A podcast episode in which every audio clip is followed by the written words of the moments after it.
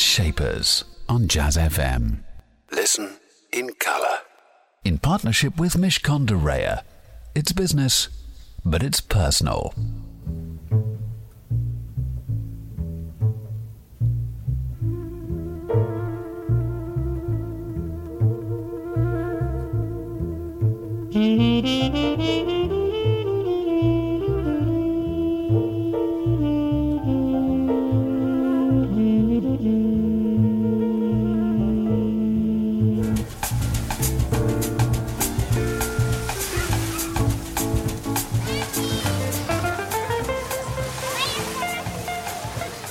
Dizzy Gillespie with For the Gypsies, a nice jaunty way to start the programme here on Jazz FM. Good morning, it's me, Elliot Moss with Jazz Shapers. It's the place where you can hear the very best of the people shaping the world of jazz, blues, and soul, alongside their equivalents in the world of business, a business shaper. And have we got a shaper for you today? It's none other than Mr. Barry Hearn, who is probably one of the most famous people behind the biggest sports in the world. He brought the world snooker, he's brought the world boxing on a major scale, golf, darts, fishing, you name it, he's done it. He's the man behind it. You're going to be hearing lots of fantastic stuff about Barry and his story. In addition to hearing from Barry, you'll be hearing from our programme partners at Mishcon de Reya, some words of advice for your business.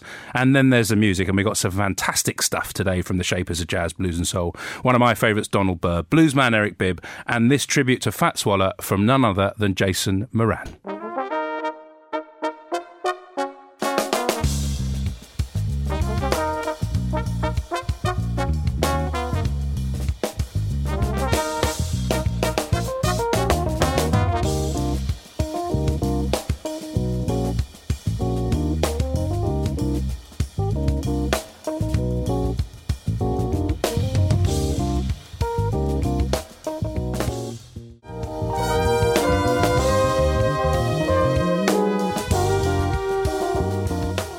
Jason Moran with his take on Fats Waller, and that was Ain't Misbehaving.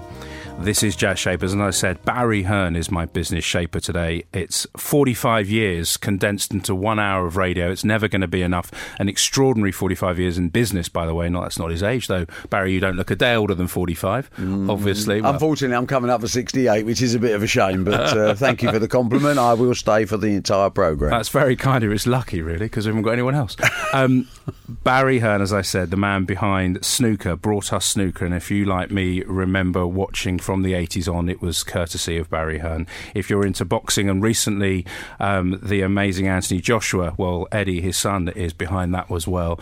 And if you have imagined why snooker became a global phenomenon, it's because Barry Hearn and his business has made it so.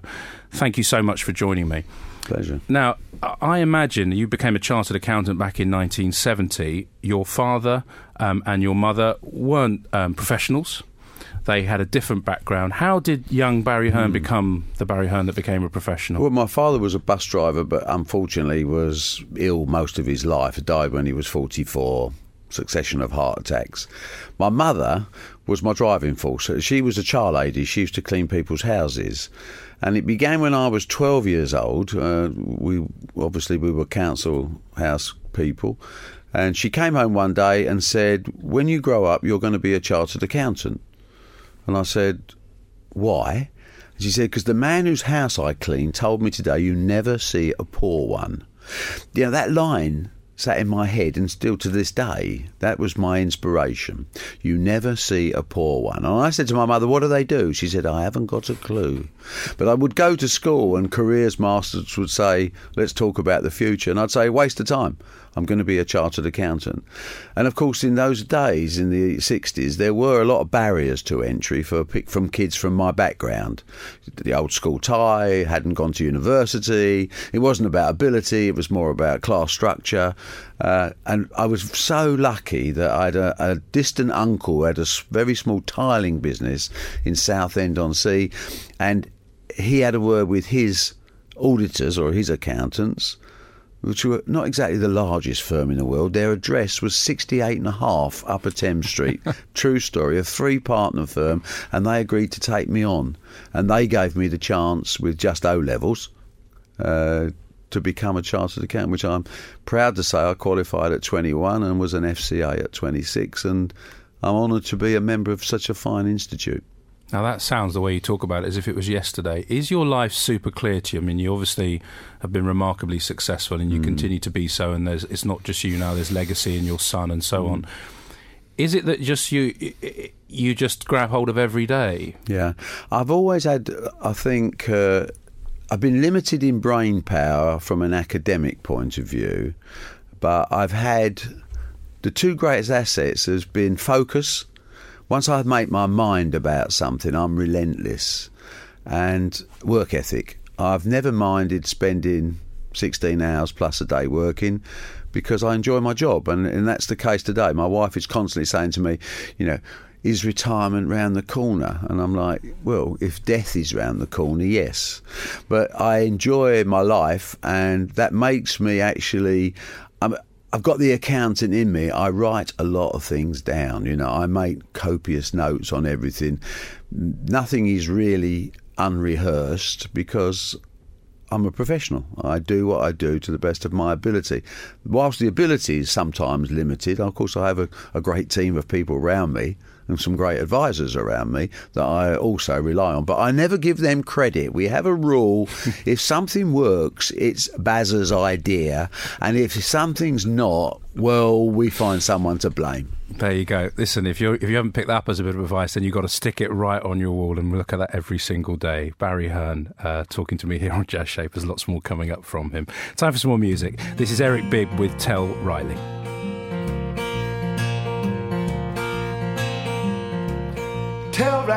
Riley, baby, next time he come to town, if he needs somewhere to lay, lay his body down. And mark my words, mark my words, mark my words, he'll be big king someday. The bluesman Eric Bibb would Tell Riley. Barry Hearn, the chairman of Matchroom Sport, is my business shaper today. Um, going from like that, as you said, you're a professional and professionals prepare. Friendship occurs with none other than the legendary Steve Davis. It happens, it evolves over the late 70s into the eight, early 80s. At what point, talking about preparation, did you realise that this thing called snooker was going to potentially be a global phenomenon? How did you know it was going to be snooker? And then how did you make it happen? Well, someone much cleverer than I said it's better to be born lucky than good looking. You know, He's very good looking, by the way. I have Yeah, to but Yeah. it- He's giving me the stare, so I no, no, no. It's up. The whole point about people.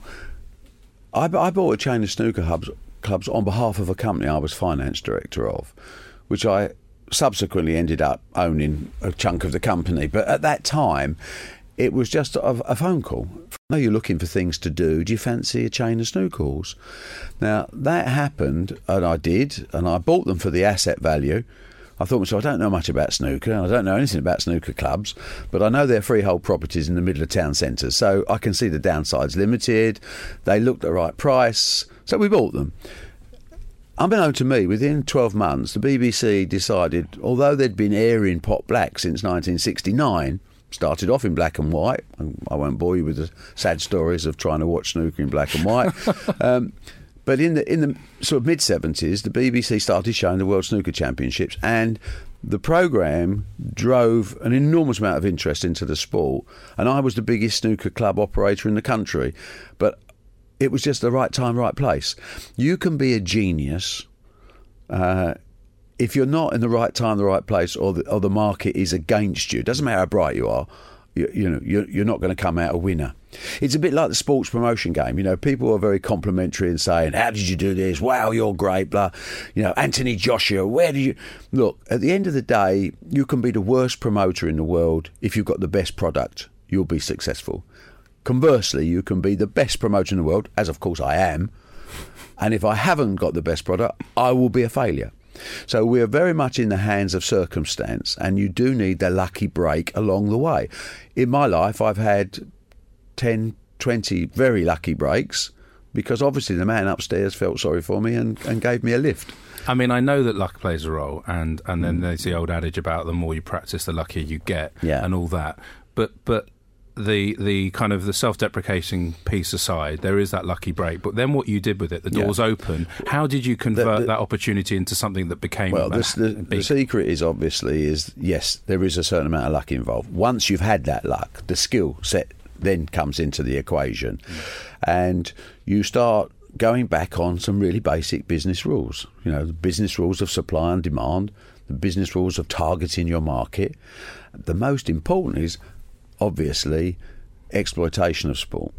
The exploitation where and it can be just time, you spend every working minute, every working day concentrating with the focus you need to have on exploiting a sport to its maximum advantage. Now, that sounds a bit brutal, but actually, sport is all about money, about aspiration, about inspiration, about dedication. And you to do to hit all of those targets, you need to expand the monetarization of a sport and that was what that was my strength. I saw an I saw an opportunity which was only there if I took advantage of that opportunity and created various opportunities within the feeling of the time. Whether you're going off to China to play in the Great Hall of the People for the Chinese government and maximising the media involvement around it, making sure your personal profile, your corporate profile was high, making sure people knew how to reach you if they wanted you, making sure you knocked on enough doors, making sure that you never accepted the word no. Totally relentless pursuit of an objective. You better make sure you took notes on that lot because there's some proper making sure objectives there for Hmm. everyone listening to follow. Barry Hearn, my phenomenal business shaper. Latest travel in a couple of minutes, and before that, some words of wisdom from our program partners at Mishcon de Reya for your business. Hi, I'm Richard Leedham, Head of Insurance Litigation at Mishcon de Reya. One of the things I always say to clients who come to me with a claim, whether it's against an insurance company or some sort of other financial institution, is be prepared to be in it for the long run because the opponents will try and wear you down. And that applies whether you're an individual or a relatively large company yourselves. Some of these institutions are set up to try and drive you um, to distraction and abandon the claim. So having the stamina and the appetite is very important. Jazz Shapers on Jazz FM in partnership with Mishcon de Reya. It's business, but it's personal. You're listening to Jazz Shapers with me, Elliot Moss, every Saturday morning here on Jazz FM. I have the privilege of talking to someone who's shaping the world of business. If you've missed any, then iTunes is your destination. There are probably around 100 of the previous 200 programmes. If you're flying with British Airways in the future, make sure you catch us over there as well. Barry Hearn is my business shaper today, and um, I hope you have pen and paper ready because he's been sharing some simple truths about how to succeed in business, which is what this program is all about snooker, as you said, the relentlessness was one thing, and the knowledge of the thing, uh, of the sport and exploitation as you went along, and monetization were absolutely key. And I, and I get all that. There's also this sense that the next thing that comes along, and you said I've had ten or twelve lucky breaks or ten or twenty. You were behind the Bugner fight back in 1987. Hmm. You hadn't promoted a boxing match before, if my sources No. are, are correct. So you moved from snooker, where you, you said I didn't know, and then I knew. Hmm. How how again did you decide that that was going to be what you did next? I thought after you know, so if you go back chronological order, I'd sold my snooker hall company in 1982. I was 34. I thought I could retire. You know, I'd made quite a lot of money for, for 1982 standards, and of course I thought, well, now I'll just go and play cricket and golf, go fishing. You know, made done my bit, paid for my house. Uh, and after about six weeks, I'm climbing up the wall, aren't I? You know, not enough action. So I'd always been keen on boxing. I, I, I, I tried tried it myself when in my late twenties, and I, I frankly wasn't very good. I spent most of the time on the floor, and I think you're supposed to be standing up. Um, but I nevertheless appreciate boxing. I was a fight fan. I didn't think the standard of fights that was offer to, on offer to the public as a fan was good enough. And I did a couple of very small shows just to sort of see if I knew what I was if I was right in what I was thinking, that there was an opportunity. I probably at that time was looking to expand my interest in sport, you know, whereas I'd started Matchroom in 1982 as a fun thing for me and Steve to go around the world and spread the gospel of snooker and build the characterisation of the players. uh, by the time I got to 87, being a Gemini, I do float around a bit like a butterfly. And I thought I need something extra to sort of motivate me. And I just sat there as a fan. Um, nearly every event I do, I do for me. Not nearly. Every event I do, I do for me, and I style the event, the customer experience, you know, the, the technical quality. I style it on what I would like to watch, on the basis that I am uh, king of the working class, if you like. I think I'm a blue collar prototype. I know what people want to do with their time. They want to be entertained, they don't want to be ripped off, they want to get value for their ticket price, etc., etc., etc. So I thought it would be fun to go into boxing and do a fight that I, as a fight fan, want to see. And the fight I wanted to see was Frank Bruno, the nation's favourite, against Joe Bugner, who everybody hated because he beat Henry Cooper. I mean, this is probably before the time of a lot of your listeners, but it was massive. And the question then is, how do you suddenly jump into boxing? And I phoned Joe Bugner up in his home in Melbourne and said, would you come over and fight? And he said, his own words were, it'll cost you a lot of money. and I said, Joe, I think you got $10,000 for your last fight. I'll give you £250,000. and there was a pause at the end of the line, and then Joe said, and what plane did you want me on? and then I, that night, went round to see Terry Lawless, who sadly is no longer with us, and, and Frank Bruno, who'd had a fight cancelled in the few days previous, and just slapped a contract in front of him and said, here, you want it or not? Uh, it's three hundred thousand pound. We're going to blah blah blah. And he signed. So suddenly I had this fight. I went to see Tottenham. Irving Scholar was the chairman of Tottenham Hotspur. Said I want to do it at Tottenham. I don't know why. I even went there. Uh, and it all sort of clicked into plan. And it was a fabulous, fabulous experience because I had no idea what I was doing. But it made a shed load of money. Stay with me for more from Barry Hearn, my business shaper. Time for some music. Donald Byrd and Falling Like Dominoes.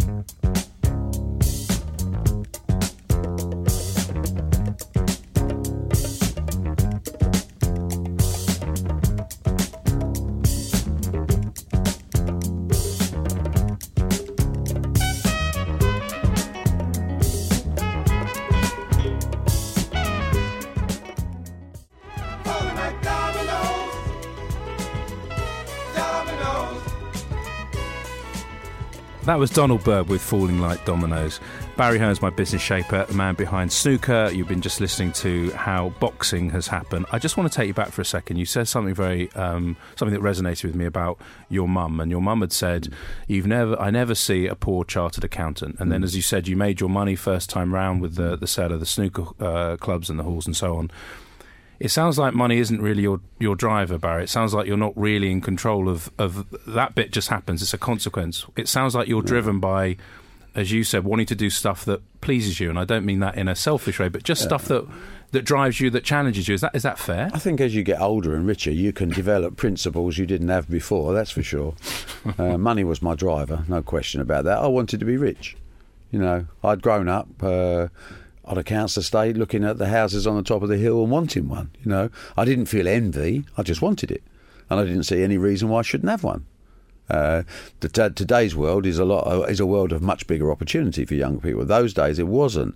I had businesses starting up when I was 12 years old. You know, I had car washing rounds, window cleaning rounds, gardening rounds. I organised the kids to do it. You know, uh, blokes from school, pals, whatever, anything to do, babysitting rounds, cleaning shop windows, and anything to make a few quid. Because the only reason that you were limited was time. And the biggest excuse people use, I haven't got time for that. This is total rubbish. You've always got time for everything, just that you're lazy. Or you, you sleep too long, or you, you, you, you socialise too much. I led a very structured life with an end goal position of becoming wealthy not for the fact that I needed money, but I wanted to know that I was a winner. I, you know, business is just the same as sport, exactly the same. You have to have an inbuilt ability first. That's what God gives you. Secondly, you have to apply yourself. You have to be determined. You have to be able to be dedicated. You don't make excuses for failure. You don't accept failure, you will fail on occasions. I was going to ask you about that. Have you ever failed in your own eyes? Yes, of course, loads of times, and I keep those stories so quiet I couldn't begin to tell you. My ego doesn't tell you. I only concentrate on winning. My But that's, a, but that's a serious point, though, isn't it? Because Yeah. obviously, in four and a half decades of working and actually being at the top of what you do, you're going to have knocks. What I'm interested in is we Yeah, I won't ask you the stories, don't worry. No, but, no, but it's how you've reacted to them. What have you? Every time that's happened, I've reacted to them by working harder. When people tell me about productivity, oh, you know, how do we boost our productivity? I said, well, have you tried getting up an hour earlier and going to bed an hour later? I said, you will add 10 or 15% to your productivity if you can be sharp. You know, and again, things like physical fitness are important because it does keep you alert, keeps your brain working. So you have to build that into your routine. Now, when we analyse 24 hours a day, it is amazing how much time we waste. So try and eliminate waste because we're only on this earth for a short amount of time. So providing you can maximise, uh, and, and again, I in, uh, interrupt that to say, my father was not an influence on me in. Uh, he was an influence only in one way because he'd had several heart attacks during his life from age 28 to 44. The only thing he taught me was because he was frightened. Make every second of your life count because you don't know how long you've got. That again sat with me as a great piece of advice. So I maximise every moment of my life. I don't waste, I hope not, a second of any day because these seconds are priceless. They don't come round again. So you put that combination of you need a bit of luck, you're prepared to sacrifice whatever needs to be sacrificed. You have to be totally relentless if you really want it. Some people don't want it. Not everyone is born an entrepreneur. Some people have a calling. They may want to be a nurse, they may want to be a nun. Other people like not having responsibility, getting a salary, a regular salary every month. That suits their psyche, and good luck to them. People like me don't. We play business like we play sport. We play to win. We play to be the best we can. And whereas money loses significance as you get older and as you make more, because unfortunately the downside is I don't get any time to spend any money because I'm always working. But that the point is I don't win belts, cups, trophies, gold medals. I win balance sheets and profit and loss accounts, and that's my game. And I want to win that game as much as any athlete that will be going to Rio later this year. And if you don't have that application and dedication, you will not be the success you could have been. You may still be successful by your standard, but it depends on the horizons you set yourself. final chat coming up with Barry. Plus, we'll be playing a track from Christian Scott. That's after latest traffic and travel here on Jazz FM. Jazz Shapers on Jazz FM. In partnership with Mishcon de Reya. It's business, but it's personal.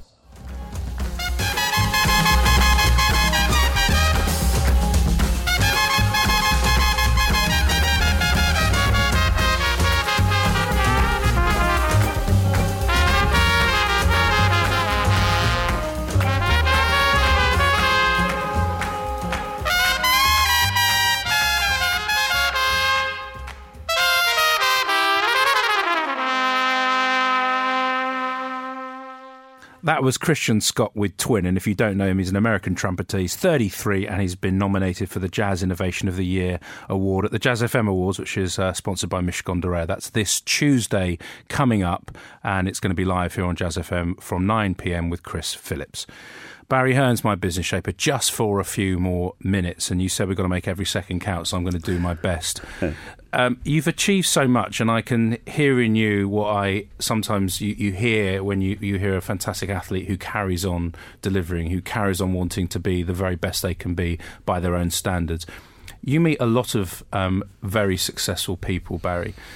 What differentiates the superstellar ones from the slightly almost there but not there? What's the thing that you go, they got it or they haven't got it? It's not one individual thing. I mean, the, the first thing you look for is something operating in the six inches between their ears. A lot of people are born. In fact, in life, people are born. Everyone is born with some unique ability. The sadness is that most of them don't have the opportunity to find out what that ability is through circumstance or wherever. Uh, top athletes, the difference between being what I call world class and a global superstar involves a whole myri- myriad of different assets and would include definitely a brain. Certainly, they've got to be the best at what they do, but they've got to be a bit more than that. In today's world, you have to be a character, you have to have some type of personality link and contact with your audience. And it's interesting this time because I think we've got a new one on the horizon here. You know, I thought Steve Davis had it, and I think Phil Taylor in the world of darts had it. But I think Anthony Joshua, that won the world heavyweight title a couple of weeks ago, is a global superstar in the making that will transcend sport. What you look with a real athlete to make a massive contribution to the world and to himself and his family is something different to everyone else. I would say David Beckham's got it. You know, uh, was he a, the greatest footballer of all time? Well, close. He was a good footballer. He was certainly world class. Was he a global superstar? Yes, knocking on the door. But outside of that, his persona has been lifted to where, where he's more famous post play than he was in play. Anthony Joshua has certainly got the physical attributes to be reigning and ruling the heavyweight division for the next 10 years should he keep his feet on the ground and apply himself properly. But more importantly than that, his persona, his brain, and the way he expresses himself is such that he will appeal to a global market rather than just a boxing market. And I think we all look at our businesses and we look at our life and we say, you know, okay, we're we're the top at what we do. Uh, do we sit back and say, okay, just cash in on that? Um, or do we look to see how we can expand our horizons, look into different areas, and actually appeal to a much bigger audience? In, in, in the case of Anthony Joshua, it's a global audience. Now, the difference between those people you've identified, and you've done it very eloquently, is that you run a business. You have your son in the, is Mm. Yeah. now being is successful in his own right. Legacy is different for you versus the sportsman. And what for you is is legacy even a word you talk about, or is it not like that? Because I know you're also you don't you know it doesn't get publicised very much, but you spend a lot of time and you donate a lot of money to charity. Hmm. So is that a big part of what you want Barry Hearn to? When people think about Barry Hearn, that's what they think about. Well, I mean, I think the showman in me doesn't really care about that. The showman wants people to remember the 1985 World Snooker Championships or Froch Groves tour at Wembley, you know, because that's what I live for to produce those type of evenings that sit in people's mindset for the rest of their life as a person and you change during your life because your priorities are different, the legacy for me has always been about family. So my son runs my boxing division, my daughter runs my TV platforms, and I have a wonderful group of people that I care about. So legacy in an expanded family has always been my priority. Once you've established that and you say to yourself, you know, you've you look in the mirror and say, You've done okay. I mean I've done okay. I don't think I've done great because I could have been 20 times bigger, but it wasn't the lifestyle I chose. I chose to live within my own confines of family. Once you've done that, you do tend, as you get older and softer and closer to God, to actually be a bit of a nicer person. And it's a bit scary, but I'm trying that route at the moment. Uh, well, listen, Barry, we don't know each other well at all, but you seem like a very nice man. I'm pleased to meet you 20 years ago because you probably would have punched me by now. Um, it's been an absolute pleasure to have you um, here. Thank you so much for, for doing it. Just before I let you go, what's your song choice and why have well, you chosen it? this goes back to my nostalgia days, as I say, as you get older.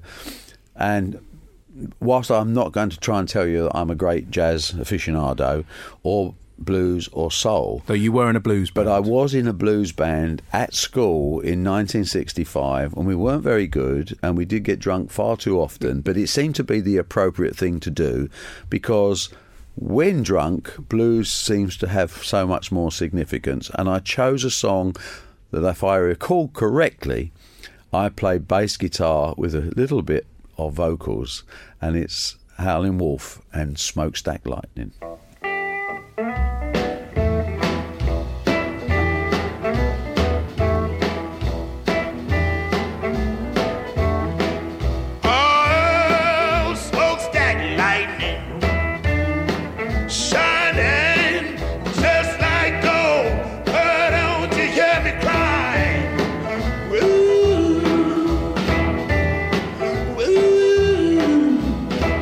Smokestack Lightning from Howling Wolf, the choice of my business shaper today, Barry Hearn, who confessed or rather admitted he'd been in a blues band himself.